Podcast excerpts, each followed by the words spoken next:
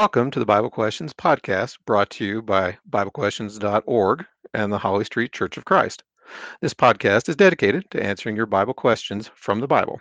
My name is Jeff, and along with Brian, we are the hosts of this program.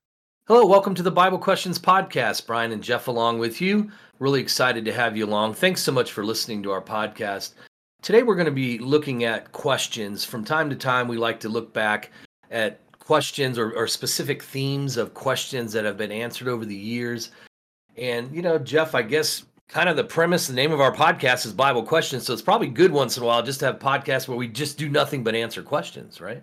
True. Well, and the thing I like about this series where we focus on a particular theme, you know, we've, you know, over the years, we've received, you know, literally thousands and thousands of questions, some of them very unique, but some of them keep reoccurring and, and uh, sometimes a lot of them associated with a given theme or topic, which hopefully our listeners will benefit from, you know, given the variety of questions related to a particular topic like we're talking about today. Because in many cases, they may have the same question or, or a similar question. That's right. In fact, today we're going to be talking about questions about promises. So, promises of God, promises from people, we're just going to, as Jeff mentioned, kind of we picked a variety of questions that people have submitted over the years on this topic. And so hopefully you'll find it interesting.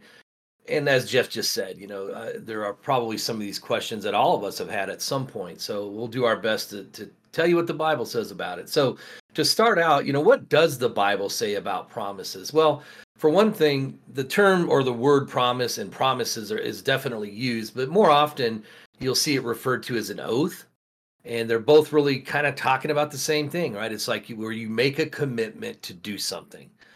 You promise you will do something, or maybe that you will do not do something. So, if you were to look up the Greek definition of the word promise, it just simply means pledge or a divine assurance of good.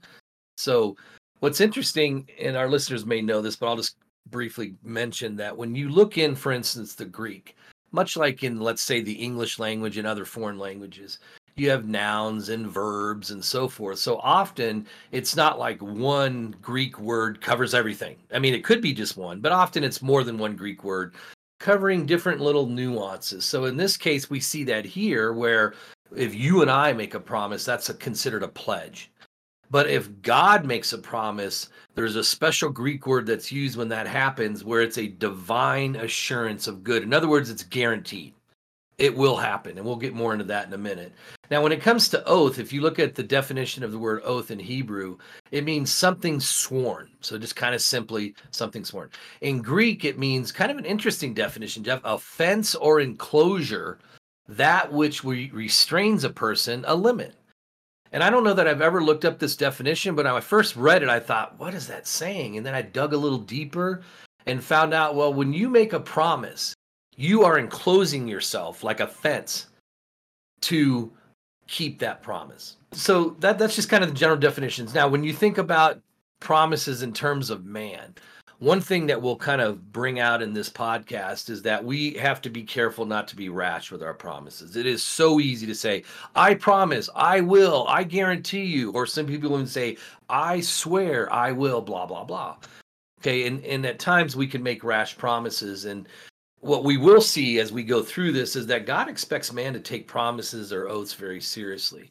And so, as we get into some of these questions and answers, some of this will come out as it relates to what God says about oaths. And, and what we'll see is that the Bible is very clear, and there are very clear principles on oaths or promises. So, we'll get more into that. Now, how about God? How about God's promises? Well, as I just mentioned, they're guaranteed. God's promises are always fulfilled. And so uh, let's just take a look. Jeff, could I get you to read Joshua chapter 23 and verse 14? And here, Joshua addresses the promises of God. Certainly.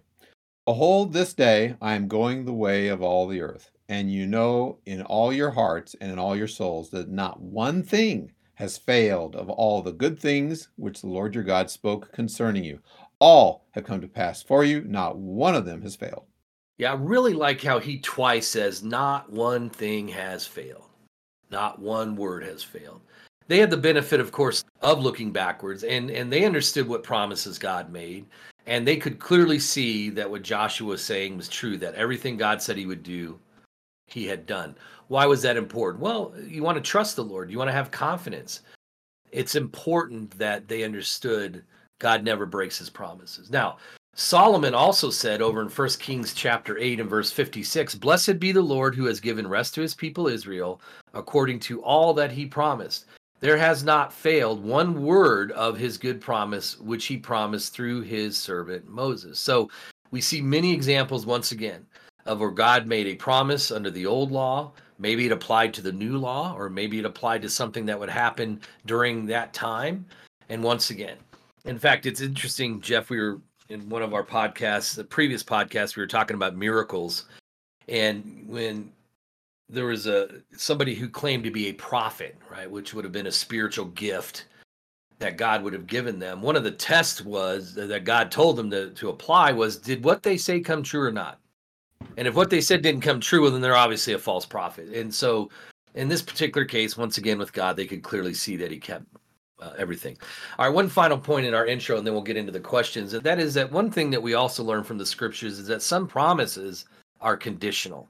In other words, these are promises from God where certain terms have to be met in order to obtain the promise. So there's a lot of those kinds of conditional promises. A couple of examples. One is, you know, where God promised the Israelites that he would continue to watch over them and bless them as long as they were faithful.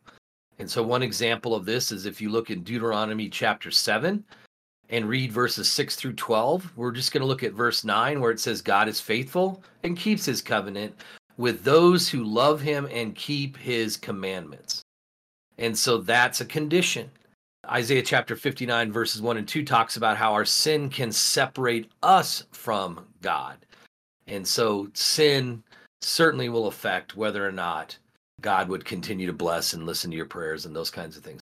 Uh, we talked about Joshua. If you look in Joshua chapter 23, verses 3 through 13, if you want to make a note of that, we won't read that section. But if you read through that, Joshua 23, 3 through 13, you'll see that God said, God promised he would continue to drive out the nations in the land of Canaan if they were faithful. What did that mean? Well, they had a responsibility to go and fight these nations and drive them out of the land of Canaan as God promised. And even if these nations were more powerful, had a better army, let's say, better weapons, it didn't matter. With God on their side, they would conquer them, but they had to do their part. So if they refused to drive them out, then God wasn't going to help them. God wasn't just going to do it. So anyhow, that's just a couple of examples. And you know, if you think about the law of Christ that we live under today, and and the fact that there are conditional promises that apply to us today, a couple of examples are Mark 16, 16, right? We can be saved if we believe and are baptized. He that believes and is baptized, right? So that's a condition. We can be forgiven if we confess our sins. First John 1, 9 if we can confess our sins it says he god is faithful and just to forgive us of those. And then revelation 2.10 jesus talks about be faithful unto death right? So if we are faithful unto death jesus has promised a crown of life. So jeff just a few uh, introductory remarks about promises. I'll turn it over to you for anything else that you would like to add. Yeah, a lot of different uh, facets, if you will. In fact, for our podcast today, I think you picked, uh, I believe it was like eight different questions, very diverse. so uh, yeah, let's just get into it. Yeah, let's do. And and so the first one was submitted anonymously, and this person said, "Is there any circumstance?" Or ask, excuse me, is there any circumstance when an individual is released from a promise? Does the promise become void when the individual who was promised to has passed? Does the promise have to release the promiser? I know, quote unquote, it is better not to make a promise at all than to make a promise and not keep it. And they reference Ecclesiastes 5 5. They go on to say, but is there a way to be released once the promise has been made? They finish up by saying, I've made a promise to a loved one, and I intend to keep the promise as long as it stands. If the converse of the promise is not a sin, is there a way for the promise to be removed without sinning and breaking the promise. So, Jeff, it almost seems to me that the real focus here, of course, is can the promise be removed? Number one, right? And number two, breaking a promise. What does that look like? So, anyhow. Mm-hmm. right. Yeah. Good point. Yeah. As you said, there's a lot uh, bundled up in that one uh, question. So, you know, as we've already mentioned, for starters, first and foremost, we need to be very careful what we say, how we say it, what we promise, what we vow, right? Uh, as Ecclesiastes 5 5 indicates, uh, you know, and other scriptures as well, to include like Deuteronomy chapter 23, which says, beginning with verse 21, When you make a vow to the Lord your God, you shall not delay to pay it, for the Lord your God will surely require it of you, and it would be a sin to you. But if you abstain from vowing, if you keep your mouth shut, I would say, uh, it shall not be a sin to you. For that which has gone from your lips you shall keep and perform, for you have voluntarily vowed to the Lord your God what you have promised with your mouth. Uh, something similar. Uh, Matthew chapter 5, uh, beginning with verse 22, in part. Again, you have heard that it was said to those of old, You shall not swear falsely, but shall perform to the Lord what you have sworn. But I say unto you, do not take an oath at all, neither by heaven, for it is the throne of God, nor by earth, it is his footstool, nor by Jerusalem, for it is the city of the great king. Do not take an oath by your head, for you cannot make one hair white or black. Let what you say simply, or let what you say be simply yes or no. Anything more than that comes from the devil. So, taking of a vow, and of course, in that particular context, and there's some other questions we'll get into a little bit later on uh, about, you know, adding to your vow, you know, I swear by blah, blah. We'll get more into that later. But in terms of the importance, be careful what you say, what you promise. Uh, in that passage, as well as James chapter 5, verse 12. But above all, my brothers, do not swear, neither by heaven or by earth or by any other oath, but let your yes be yes and your no be no, so that you may not fall under condemnation. Are you going to do this, Jeff? Yes, I promise I'm going to do it. right? That should that should end it there. So, you know, if you make a promise and break it, generally speaking, you've sinned. You know, and you need to repent. And in some ways that's just like anything else that you do that you shouldn't have done or that you should do but you didn't do. You know, I'm sorry, you know, apologize, repent, you know, and if it involves God, of course, and if it involves someone else you made the promise to, you know you got to go through that process you know asking for their forgiveness um, at first when i was thinking about this question i couldn't really think of any passages where you know would allow certain circumstances for the promise maker to be released. But brian i, I know you did some additional research on that. We'll go to that in just a moment. Uh, dead people can't keep promises. Sorry. Unless of course you're referring to like when you die, you have a last will and testament, which performs some sort of a promise based on inheritance of property, you know, legal disposition, of course, of, of one's estate. Uh, and as Brian, as we kind of get into your the research you did, uh, you know, there may be some you know circumstances as well that might release the promiser. But we'll I'll, I'll hold off commenting on that until I give you a chance to uh, share your research. Yeah, you know, it's interesting. I did the same thing you did, Jeff. When I first looked at this question, I started racking my brain. Can I think of any examples of where somebody was released from a promise? I could not.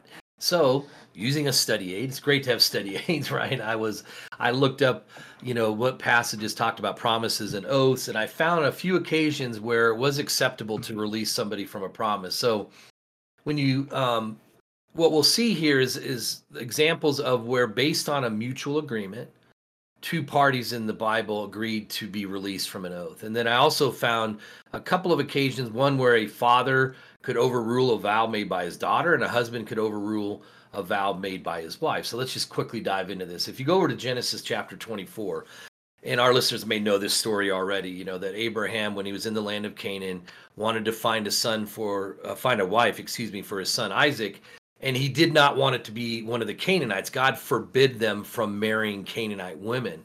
And so Abraham asked the oldest servant of his house to take an oath to not take a wife for his son from the daughters of the Canaanites, but instead to go back to his home country and find a wife for Isaac there.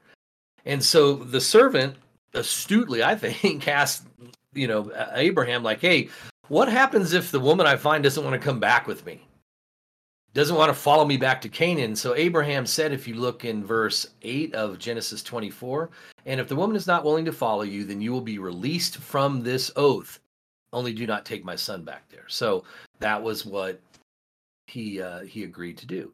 Now we see another example in Joshua chapter 2, another story many might be familiar with where Israel the Israelites were going to conquer Jericho and there were you know some spies sent in by Joshua in advance to kind of scope things out, if you will. And this is how they came across somebody named uh, Rahab. Well, word got out, if you will, that there were some spies. And so, of course, you can imagine those in Jericho were looking for these spies. Rahab agreed to hide them. And then, so if you go to Joshua t- chapter 2, we see another example of where there was an agreement to nullify an oath. And so, in this particular case, if you're familiar with the story, Rahab agreed to help hide the men of Israel, and they made an oath to spare her family. But they told her they would only spare her family if she met two conditions. So, Joshua chapter 2. Jeff, could I get you to read that uh, for us? Joshua 2 17 through 21. Okay. So the men said to her, We will be blameless of this oath of yours, which you have made us swear, unless when we come into the land you bind this line of scarlet cord in the window through which you let us down, and unless you bring your father, your mother, your brothers, and all your father's household to your own home. So it shall be that whoever goes outside the doors of your house into the street, his blood will be on his own head, and we will be guiltless. And whoever's with you in the house, his blood will be on our head if a hand is laid on him. And if you tell this business of yours, then we will be free from your oath which you made us swear. Then she said, of course, Rahab, according to your words, so be it. And she sent them away, and they departed, and she bound the scarlet cord in the window. So she agreed. I will release you from this oath if I don't meet your terms and conditions, if you will. Uh, the next kind of vows that people that could be nullified, if you will, kind of center around, as I mentioned earlier, a father could overrule a vow made by his young daughter. And if he did so, the Lord would release her from the vow. So if you turn in your Bibles over to Numbers chapter 30, beginning in verse 2, here it says, If a man makes a vow to the Lord or swears an oath to bind himself by some agreement, he shall not break his word. He shall do according to all that proceeds out of his mouth. So that was the law. Going on to verse 3 Or if a woman makes a vow to the Lord and binds herself by some agreement while in her father's house, house in her youth, and her father hears her vow and the agreement by which she has bound herself, and her father holds his peace, then all her vows shall stand, and every agreement with which she has bound herself shall stand. But, verse 5 if her father overrules her on the day that he hears, then none of her vows, nor her agreements by which she has bound herself, shall stand and the Lord will release her because her father overruled her. Now, if we skip down to verse 8, we see that the husband had the same ability to, to override, if you will, a vow. So it says, verse 8, but if her husband overrules her, this is speaking about a, a husband's wife. If a husband overrules her on the day that she he hears it, he shall make void her vow which she took and which she uttered with her lips, by which she bound herself, and the Lord will release her. So we see this kind of unique circumstance under the old law and I want to emphasize the old law because we do not see these same uh, laws or uh, exceptions, if you will, to a law in the New Testament. We just don't. It's not there. So while this was part of the old law, we can't really say, well, this would also apply today. Mm, no, because it's not in the New Testament and we don't live under the old law any longer. And so, anyhow, Jeff, that's uh, a few examples that I found are the only ones. There might be others, but anyhow, kind of some unique circumstances, though, right? Not just yourself saying, release me from this vow. Right, and good points. You know, Brian, the only other thing I can think of, and I don't know if I could produce a verse for it, so it might be a little bit of a, a assumption, uh, and that would be if you make a promise to do something, uh, and there are some you know circumstances beyond your control that act, you know basically prevent you from doing that. I mean, you would if you could, but you can't. Um, I would tend to think those would be acceptable as well. I mean, for instance, we're told, and a little bit of a parallel, you know, we're told to assemble together, worship with the saints, you know, Sunday, partake of the Lord's Supper, etc. And, you know, in general, when we become Christians, we kind of promise, yes, we're going to do what Jesus says. That includes assembling together. But, you know, if I'm sick, right? Or I have a car accident on the way to services, or there's a blizzard, you know, circumstances beyond my control.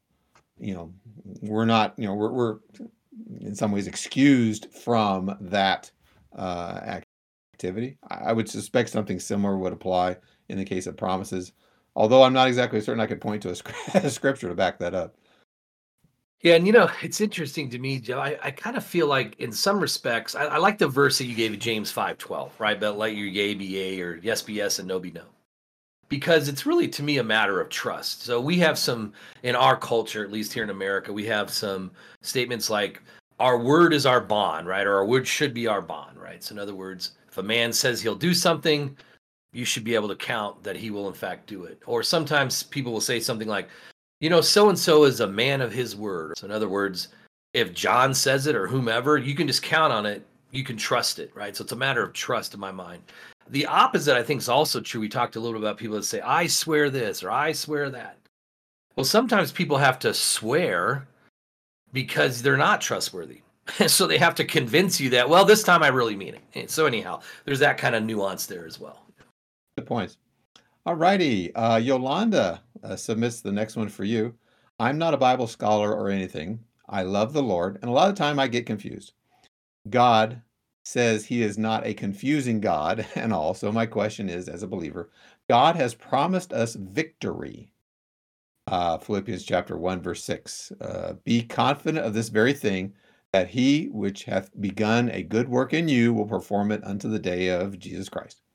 So why should we worry? So is it saying that when you become a believer, you're automatically locked in for heaven because of his promise? On the other note, God tells a believer in Revelation 3:16, so because you are lukewarm and neither hot nor cold, I will spit you out of my mouth. Sounds like you're going straight to hell. That's where I get confused because he made a promise for the believer, but when the believer is saved, but they're still carnal, etc., I thought was going to begin a good work in that individual until Jesus come. How can you explain in plain simple words for me to understand? Yeah, I credit Yolanda for just wondering about this, right? And you and I have Jeff talked in the past about how we are impressed when people actually study the Bible and they see something that's a confusing or potentially contradictory and they wonder about it and they ask about it. So good for her. Well, one thing that we know uh, cannot be true is that God is not or has never promised us quote unquote victory in, in Philippians 1 6 to the extent that we would therefore be automatically locked in for heaven. Uh, in Philippians 1 6, if you look at the what that passage is saying, it's speaking of the good work of God that he was doing through Christians. And so Paul in this particular case is complimenting the church at Philippi for the work that they were doing. And he makes this statement that this good work that God wanted done, he was in fact doing through Christians, and that that work would continue until, as Yolanda referenced, the day of Jesus Christ. Uh, and then, of course, God's work would be complete because when Jesus returns and that we have the judgment, the work is complete in, in that regard. Now, as for being automatically, quote unquote, automatically locked in for heaven, we know this is not possible because it's only through our faithfulness and obedience to God's word that will allow us to be saved. And we know this from many passages. For instance, uh, Revelation 2:10, "Be faithful unto death and I will give you a crown of life." So we were talking about the conditional nature of promises and this is an example of that. Now, Calvinists would have you believe that if you're one of the elect or one that they claim God chose to save, then you are automatically locked in for heaven in their mind because God will ensure you persevere. Uh, so something called perseverance of the saints. Well, that's not taught anywhere in the scriptures. And so she also mentions Revelation chapter 3 and verse 16. That reference is not to a person, but it is to the uh, uh, statement that Jesus made to the church of the Laodiceans. And it's really a good principle for us to learn as well is that God does not want us to be lukewarm, as she mentioned. I might liken that to like a part time or maybe a half hearted Christian. Uh, he wants our complete commitment. So I think the lesson for us to learn there is we can't say, well, I'm doing most of God's will, and that's good enough, right? God understands I'm not perfect. The Bible doesn't say that. God expects us to be perfect in the sense of being fully obedient to his will. And then if we or when we fail to do that, well, like we see in First John 1 9, we confess our sins and he'll forgive us. And so God wants that. He's not interested in lukewarm. Anyhow, Jeff, that's how I would answer that question. Well, and I think that's a good example of, you know, when people read through the scriptures and they come across one saying, if you will, or one passage, uh, and they keep reading, and somewhere else they find another one that seems to contradict, points to the value of good Bible study techniques, one of which is try to find all the passages, all the passages that deal with a particular topic and then try to properly harmonize them, you know, given the context and the audience and the definition of words, uh, et cetera. So I think this is probably a, really good example uh, of that to keep in mind for our listeners as well. Definitely is. All right, the next question, Jeff, uh, was submitted anonymously, and this person asks According to Matthew 5, verses 33 through 37, Jesus said that we should stop making oaths or vows, but what if we have to sign contracts or exchange marriage vows? And is it a sin to say, as God is my witness, I promise to, or I swear to God, even if God sees in my heart that I'm totally honest with it? Very interesting. Right. And, this, I think, is another good example where people may think a passage says something, or people may claim a passage says something when it doesn't quite. In fact, Brian, can you go ahead and for our listeners uh, read Matthew chapter 5, verses 33 through 37? Sure. Here it says, Again, you have heard that it was said to those of old, You shall not swear falsely, but shall perform your oaths to the Lord. But I say to you, Do not swear at all, neither by heaven, for it is God's throne, nor by earth, for it is his footstool nor by Jerusalem, for it is the city of the great king. Nor shall you swear by your head, because you cannot make one hair white or black. But let your yes be yes, and your no, no, for whatever is more than these is from the evil one. Thank you, Brian. Yeah, I know, you know, we read that er- this earlier, but I wanted to, you know, refresh it in our listeners' mind. If you look through the passage carefully, Jesus is not prohibiting making a promise no, not he's not prohibiting making a vow of something or promising something. What he is prohibiting is augmenting what would be a simple yes or no. Yes, I promise to. No, I promise not to, etc. By swearing on some object, swearing on some person, etc. And evidently, you know, the Jews in Jesus' day and people today, as we'll see in a few moments, you know, had some kind of traditions that, you know, some of their oaths or their swearings could be considered binding and some not. In fact, there's an interesting companion passage further on in the Gospel of Matthew, over in chapter 23, uh, beginning with verse 16. You know, I won't read it, but I'll just kind of hit some highlights. Uh, and he, of course, is in this context condemning the scribes and the Pharisees who had various man made traditions. I guess one of the traditions they had was whoever swears by the temple, it is nothing. But whoever swears by the gold of the temple, he is obligated to perform it.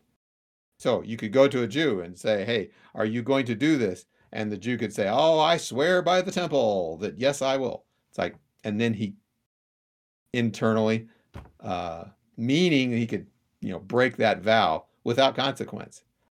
But if he said, "Oh, I swear by the gold of the temple," okay, yeah, he has to do what he said.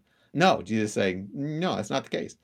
Uh, whoever swears by the altar, eh, it is nothing. But whoever swears by the gift that is on the altar, he is obliged to perform it. Somewhere there. Uh, he who swears uh, verse 21 He who swears by the temple swears by it and by him who dwells in it, and he who swears by heaven swears by the throne of God and by him who sits on it. Again, they were trying to make these arbitrary distinctions. And arguably, I would suspect it's probably in their dealings with Gentiles, because fellow Jews would know the difference, I suspect. Or they could say, Yes, I promise to do, and I swear on, you know, this thing uh, when in reality it's pointless, it's meaningless. And so that's what Jesus is condemning. Um, you know, we have kind of similar expressions today, uh, like, uh, and I'll give you a few that I, I, I was able to, you know, think up. You know, I swear on a stack of Bibles, blah, blah, blah. I swear on my mother's grave. I swear by heaven, this is true. I swear by all the gold in Fort Knox. Uh, or, uh, as God is my witness, blah, blah, this happened or uh, I promise to do something, or you know, on my Lord Jesus Christ, blah blah. You know, something happened, and bottom line, Jesus basically says, don't do that. You know, as you said earlier, be a man of your word or a woman of your word. Say what you mean, mean what you say, and a simple yes or no will suffice. You know, when you make a promise or a vow to do something. Brian? Yeah, and it goes. I think it goes right back to that trust element we were talking about, right? And I don't know. It's just been my experience over the years when people feel the need to convince you they will keep their promise. It's because likely they don't keep their promises. Indeed. All right. So uh, the next one question for you comes from Elaine. She starts off by saying, I am confused, which, you know, I, I love it when people, you know, write in with that. It's like, you know, they're willing to admit, yeah, I've read this. I'm confused. You know, I, I need some help here.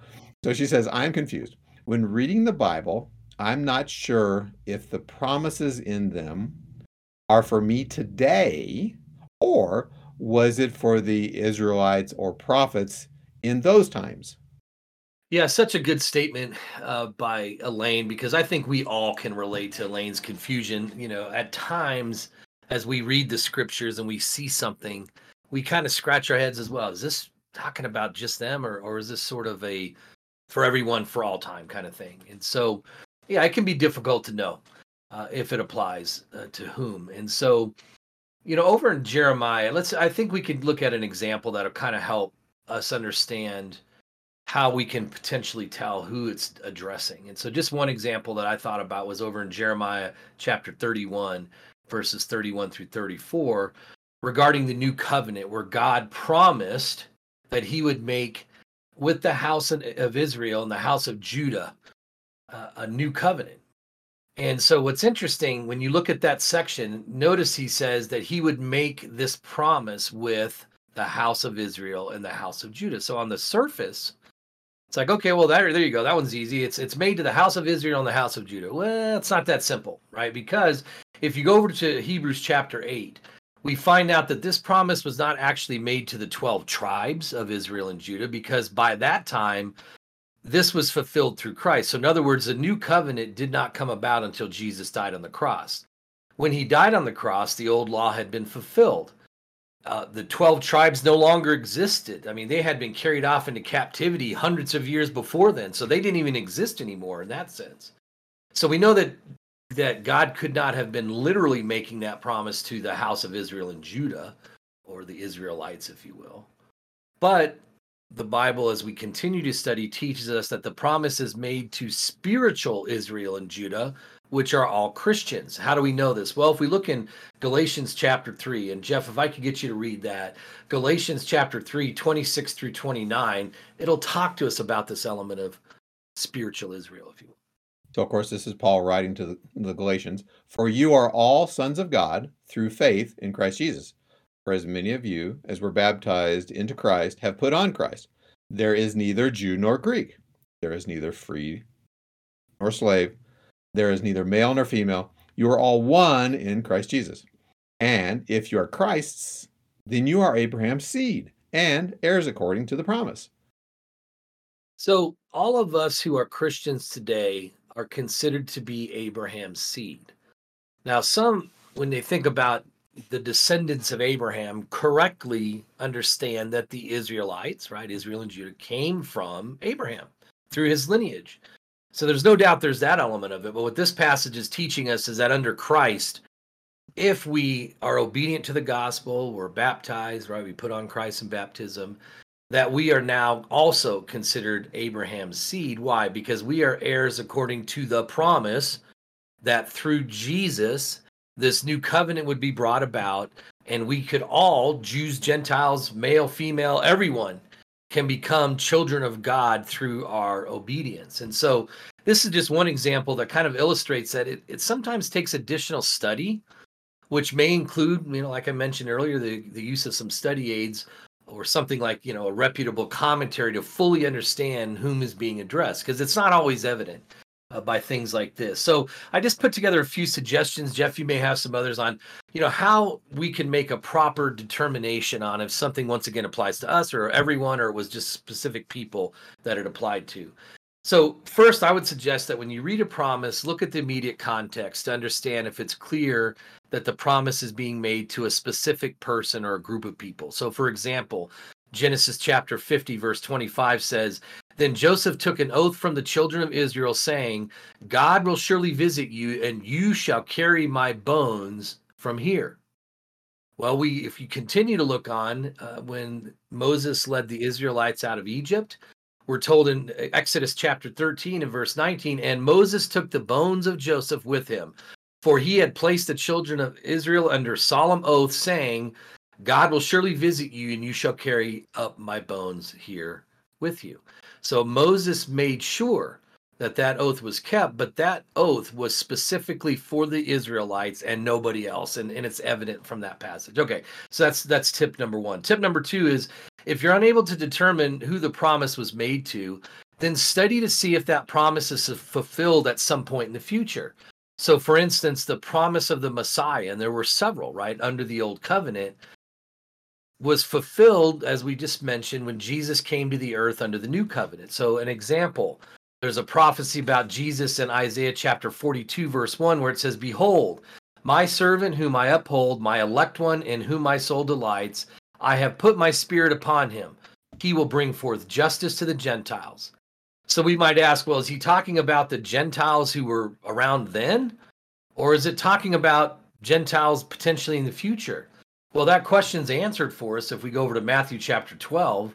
And Jeff, I'm going to ask you to read one more time, if you wouldn't mind, uh, verses 14 through 21 of Matthew 12, where we can see where this was fulfilled. Sure. Then the Pharisees went out and plotted against him, how they might destroy him. But when Jesus knew it, he withdrew from there. Great multitudes followed him, and he healed them all. Yet he warned them not to make him known, that it might be fulfilled, which was spoken by Isaiah the prophet, saying, Behold, my servant whom I have chosen, my beloved in whom my soul is well pleased. I will put my spirit upon him, and he will declare justice to the Gentiles. He will not quarrel nor cry out, nor will anyone hear his voice in the streets. A bruised reed he will not break, and smoking flax he will not quench, until he sends forth justice to victory, and in his name Gentiles will trust. So I like how in verse 17 it makes it really clear that this is a fulfillment of that prophecy that we read in Isaiah. And so clearly, when we read that, we now understand that that prophecy applied to the Gentiles under Christ. When starting with Cornelius and his household, God taught Peter, and Peter ultimately brought it back to the apostles in Jerusalem that the gospel was for all because God allowed those Gentiles to speak in tongues, for instance. And he proved and showed that the gospel is for all and that the Gentiles were also accepted into the kingdom. The last tip I would give is that you know if you're you're still unable to determine who the promise was made to, then you use study aids if you can. So look at what scholars say and maybe one or more commentaries. Sometimes those commentaries won't agree. They'll say I think or this seems to be or it could be this. Ultimately, we then have to draw our own conclusions based on our own study.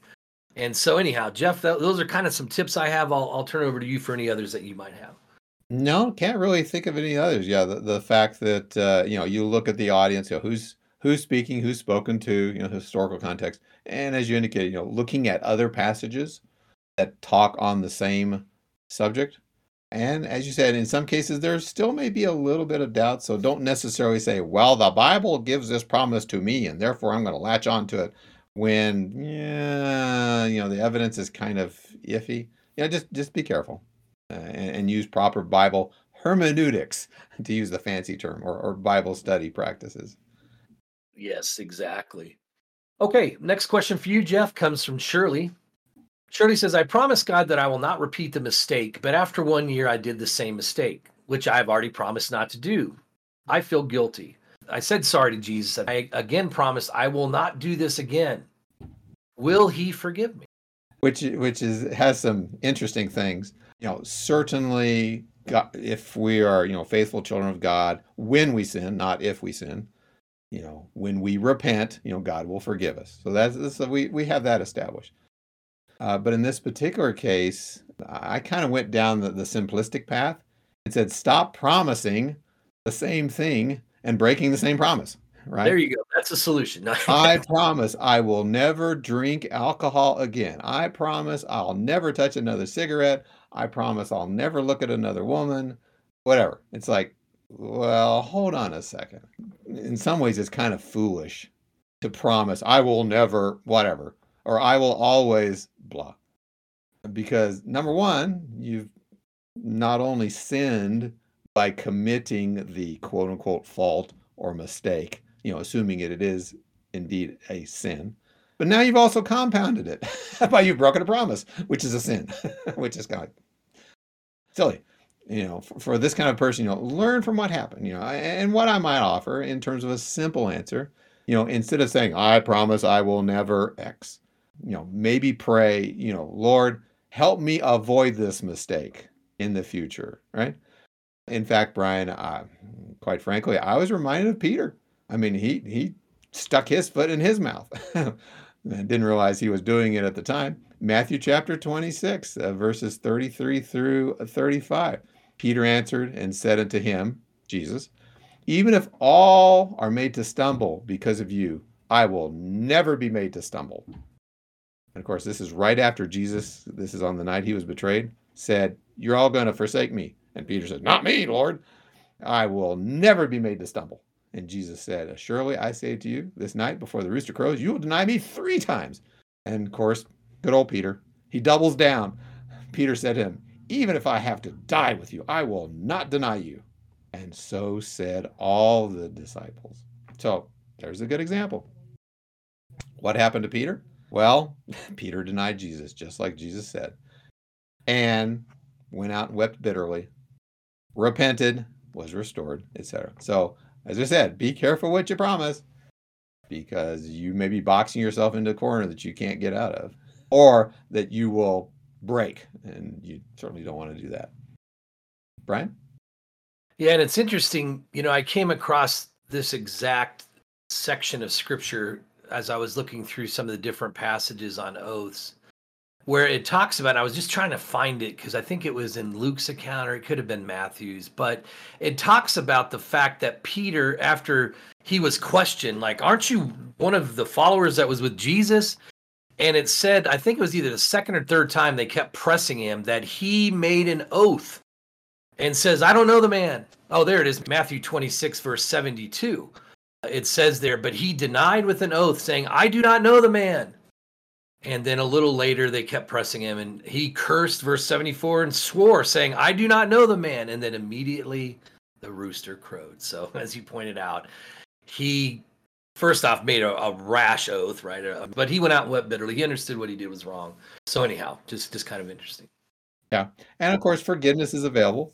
But as we've been saying all along, better not to vow or better to make a promise with I don't know if you want to call it a disclaimer that says hopefully I will try to do X as an example or unless something comes up I will do X as opposed to saying yep I'll be there or or whatever. Yeah, I think that's good advice. Just one other quick thought on that. I mean, I think we probably all would agree that, you know, Shirley meant well. Many people mean well when they make promises, but as you said, first off, it, it's better just not to do that. And and the other is, you also said you don't need to do that, right? In other words, why do sometimes we feel the need to say "I promise I will"? Just be a person who's trustworthy, and then you don't ever have to say stuff like that. So anyhow, I like that. Okay, so Brian, for you, Patrick writes in. What is the meaning of the following words and phrase? The first commandment with promise as stated in Ephesians chapter 6, verse 2. I understand it relates to verse 3, that the promise is that an obedient child may be well and live long on the earth. Is there a second commandment, etc., with promise somewhere in the Bible? I do not understand what the first commandment with promise means. And I, I think he's focusing on the first. If there's a first, that implies there's a second. Second, that's right. And yes, Patrick is correct. You know, this was the first commandment of the 10 commandments that was attached to a promise. And that's why some translations, like the American Standard Version, add an A to Ephesians 6 2, so that it says, the first commandment with a promise. They should honor their father and mother. So, as it says in verse 3, that it may be well with you and you may live on, long on the earth. And what's interesting is once again, depending on what translation you use or that you look at, like for instance, I use the New King James, and I noticed in this version that it puts a colon after verse two. Uh, the King James version puts a semicolon, and some translations, like the New American Standard, put a comma, so that it's evident what follows in verse 3 is directly related to what is mentioned in verse 2. So once again, going back to that statement, you know, that this is the first commandment and promise that they should honor their father and mother so that it may be well and that they may live long on the earth. And so those two things are linked. Now, as far as a second commandment with promise, there is none mentioned in scripture. And if you go back and look at the 10 commandments, this was the only one that once again had a promise associated with it. So there were no second commandments with promise uh, in the scriptures. Jeff? Gotcha. Now, having said that, you know, I, I, vaguely recall there's some commands, you know, in the Old Testament that say, you know, if you're faithful and obey my word, you know, I'll bless your crops and your animals, etc. But uh, I think you made the good point that you know this this is certainly the first commandment in the Ten Commandments that has a promise. Not that there's a first, second, third, fourth, you know, exact numerical order kind of thing, if that makes any sense. It does. And I think it also points out that there were some elements or some laws, I guess nine, uh, maybe we should put it this way nine of the Ten Commandments were brought into the law of Christ. And so we've talked about this a little bit in the past, but I'll just say that certainly here in the US, if you go into some courtroom, sometimes they'll have the Ten Commandments posted, or it could be a school or whatever. They post the Ten Commandments. We need to follow these. Well, we're not under the old law, so we don't follow the Ten Commandments. But this is an example of a commandment that was brought over and restated by Jesus in the law of Christ. And so, therefore, it also applies under the new covenant. And so we just want to make sure we make that distinction that no, we don't follow the Ten Commandments today. Yes, nine of 10, all but worshiping on the Sabbath, were brought into the law of Christ and stated clearly that they were laws that also applied under the law of Christ. Good point. All right, Jeff. Uh, so Juan asked the next question, and he says, or asks, what exactly did God break off from Israel for their unbelief? Do they not get the promises anymore?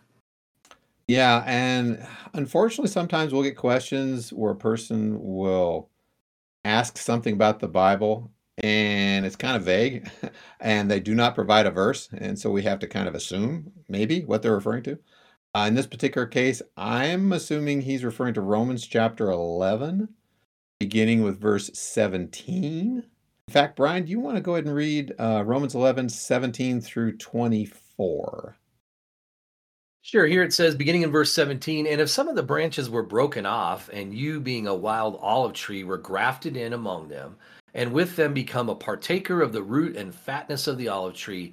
Do not boast against the branches. But if you do boast, remember that you do not support the root, but the root supports you. Verse 19, you will say then, Branches were broken off that I might be grafted in. Well said. Because of unbelief, they were broken off, and you stand by faith. Do not be haughty, but fear. For if God did not spare the natural branches, he may not spare you either. Therefore, consider the goodness and severity of God. On those who fell severity, but toward you goodness if you continue in his goodness. Otherwise, you will also be cut off. And they also, if they do not continue in unbelief, will be grafted in, for God is able to graft them in again. For if you were cut out of the olive tree, which is wild by nature, and were grafted contrary to nature into a cultivated olive tree, how much more will these, who are natural branches be grafted into their own olive tree. Yeah, an interesting uh, analogy, if you will, or, or a you know metaphor from farming and raising crops, trees, uh, fruit-bearing trees, etc. Of uh, and I think even today we have like hybrid roses, uh, very similar, where they have one kind of rose grafted into the root of another rose. Of course, within the context, you know, we're not we're not talking plants, we're talking people with Jews uh, and their heritage and the promises given to Abraham, Isaac, Jacob, and their physical descendants. And now the Gentiles also uh, have been sort of, you know, grafted into that root, into that heritage, into those promises. So, going back to Juan's question, what exactly did God break off from Israel for their unbelief? Well, not quite. It's not that God broke off something from Israel, is that God broke off, if you will, certain Israelites, uh, the unfaithful Jews, uh, basically that Paul is referring to, who because of their unbelief regarding the gospel, you know, they were you know separated from God, severed from a relationship with him, you know, severed from the promises, if you will. And as Jesus says, you know, back in John chapter 8, verse 24, therefore I said to you that you will die in your sins, for if you do not believe that I am He, you will die in your sins. So we're talking about, you know, breaking off individual branches because of unbelief, grafting in branches because of their belief. And in essence, that kind of points to a, a change, as you said, mentioned earlier, you know, a change in the covenant. You know, the old covenant between God and the physical descendants of Abraham has now been replaced by the new covenant that you mentioned earlier uh, between God and basically everyone, anyone who believes and obeys the gospel, not just the physical descendants of Abraham, not just Jews, uh, as you mentioned back in Galatians chapter 3. A similar uh, passage, uh, Hebrews chapter 8, uh, verses 6 through 13. And I'll let our, our uh, listeners, you know, look that one up. Hebrews 8, 6 through 13. Basically uh, draws this distinction between the old covenant and the new covenant, or the first covenant and a better covenant that replaces it, that you kind of mentioned uh, earlier. And that uh, conclusion, verse 13, when God speaks of a new covenant, it means he has made the first one obsolete and it is now out of date and will soon disappear. And if, if that kind of confuses people, or what you said earlier about, you know, the Ten Commandments confuses people, at our website, look under L for Law of Moses. Yeah, very good. And you know, it's interesting. We balance the fact that we are not under the old covenant with the fact that it still has value. You know, Romans 15, 4 talks about those things that were written before, you know, in the old covenant are written for our learning. Uh, there are many examples and many good principles. I think of Psalms and Proverbs, for instance, where those principles are timeless and often restated in the, the law of Christ. But uh, there's a lot that we can learn. So there's still tremendous value under the old law. Good point. All right. I guess that brings us down to the eighth and final question uh, submitted by Ding. How do those who believe salvation can be lost defend their stand in the face of Jeremiah chapter 32, verses 38 through 41, in which or which states that God himself promised that he will keep true believers from turning away? Fair question, and uh, well, let's apply some Christian apologetics, right? Let's defend the truth here. And so uh, let's go ahead and read Jeremiah 32, 38 through 41 here. It says, They shall be my people, and I will be their God. Then I will give them one heart and one way that they may fear me forever, for the good of them and their children after them. And I will make an everlasting covenant with them, that I will not turn away from doing them good, but I will put my fear in their hearts so that they will not depart from me. Yes, I will rejoice over them to do good, and I will assuredly plant them in this land with all my heart and with all my soul. Okay, so I could see how, you know, dang, reading verse 40 or anybody reading verse 40 where, you know, it says, I will put my fear in their hearts so they will not depart from me. Might some might conclude that means, well, they're they can't. God is controlling this. God is ensuring that they will remain faithful and so forth. But that's not really what's being said here. So, you know, if you look at what's actually being taught, first off, you know, God is not promising to quote unquote keep true believers from turning away, as Dang mentions, but instead, he is causing them to have fear. And when you look up that Hebrew word fear, it means reverence and being afraid. So it's kind of a combination Hebrew word where you have awe and respect, we might say, for God, but yet at the same time, you're afraid of God because of his power, because he can punish us and all of that. And so that kind of fear will often prevent his people from departing from the Lord. So it's it's not absolute. You know, we were talking earlier about how some people, you know, can fall away, right? It's not uncommon for people to fall away. So we know it's not like, okay, if you're a Christian, God's guaranteeing you'll never fall away. Well, we know you can fall away. We see many examples of that in the New Testament. Now, as we referenced earlier, Calvinists would have us to believe that God will not allow those who he has supposedly chose to be saved to be lost. This is known as perseverance of the saints. But this is not taught in scripture. And you know, just one example of the scriptures talking about how we can fall away can be found in First Corinthians chapter 10 and verse 12, where it says, Take heed lest you fall. And it's specifically talking about falling away from the Lord. And so, You know, it's it's interesting to me, Jeff, how it's so easy sometimes to take what we read either at face value or you know like it just must be saying this when as you dig in you start to see well that can't possibly be true because it would conflict with so many other biblical principles and it goes back to your point about harmonizing everything right we the only way we're going to know the truth is to make sure that whatever we might believe harmonizes with the rest and doesn't conflict with the rest of truth. Yeah, good point. You know, the other thing I just might mention is sometimes you'll you'll encounter, I think, situations where you have words like you, for instance. And so is it referring to specific individuals or is it perhaps referring to a class of people? You know, for instance, you know, with Christians and promises to Christians and Christ Church and his body, etc. And even here in Jeremiah, uh, verse 38, you know, they shall be my people. You know, in some cases, it's referring to the collective, to the class. And I know that's kind of also related to the subject of predestination, which is yet another aspect of Calvinism, as you mentioned, where you know God wants a certain class of people uh, to you know be saved, and that has been predetermined from the infinite past not specific individuals, but the class or type of people. Uh, and so that that's yet another subtlety, if you will, you know, when it comes to Bible uh, Bible study or Bible hermeneutics, you know, understanding the uh, the audience that's being spoken to. Brian, that takes us to the end of the questions. Do you have any uh, sort of summary comments before I point re- listeners to our website?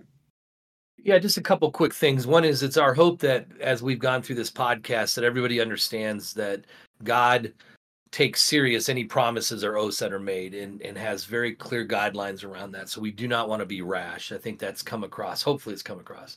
The other thing, Jeff, that really struck me as I was looking through once again these verses on promises and oaths and so forth is how many times that you see men who did not believe in God or Jesus still understood how important it was to keep a vow. So you can see when this was instituted under the old law, how even once again, these ungodly nations still followed these godly principles. They understood them. And so I was thinking about under the, the law of Christ, just one example of Herod. And you might remember, for those of you that are familiar with the story, that he made a rash oath for his daughter Herodias when she danced for some of his guests. And I want to just really quickly read one section here in Matthew chapter 14, beginning in verse 6. It says, But when Herod's birthday was celebrated, the daughter of Herodias danced before them, and it pleased Herod. Therefore, he promised with an oath to give her whatever she might ask. So she, having been prompted by her mother, said, Give me John the Baptist's head here on a platter. Now, notice verse 9. And the king was very sorry, or was sorry. Nevertheless, because of the oaths and because of those who sat with them, he commanded it to be given to her. So verse 10, he sent and had John beheaded in prison. And so that's an example of where Herod understood that when you make an oath, you need to keep it. And I think there was another one like this, right, Jeff, under the Old Testament, where like the first thing that comes out of my house, y'all, you was it like sacrifice to the Lord, and it was his daughter that came out of the house. Yes, Jephthah's rash vow. there you go. So just a couple of examples of people making rash vows, but also that they understood that they needed to keep those oaths, even if they were ungodly. Good thoughts.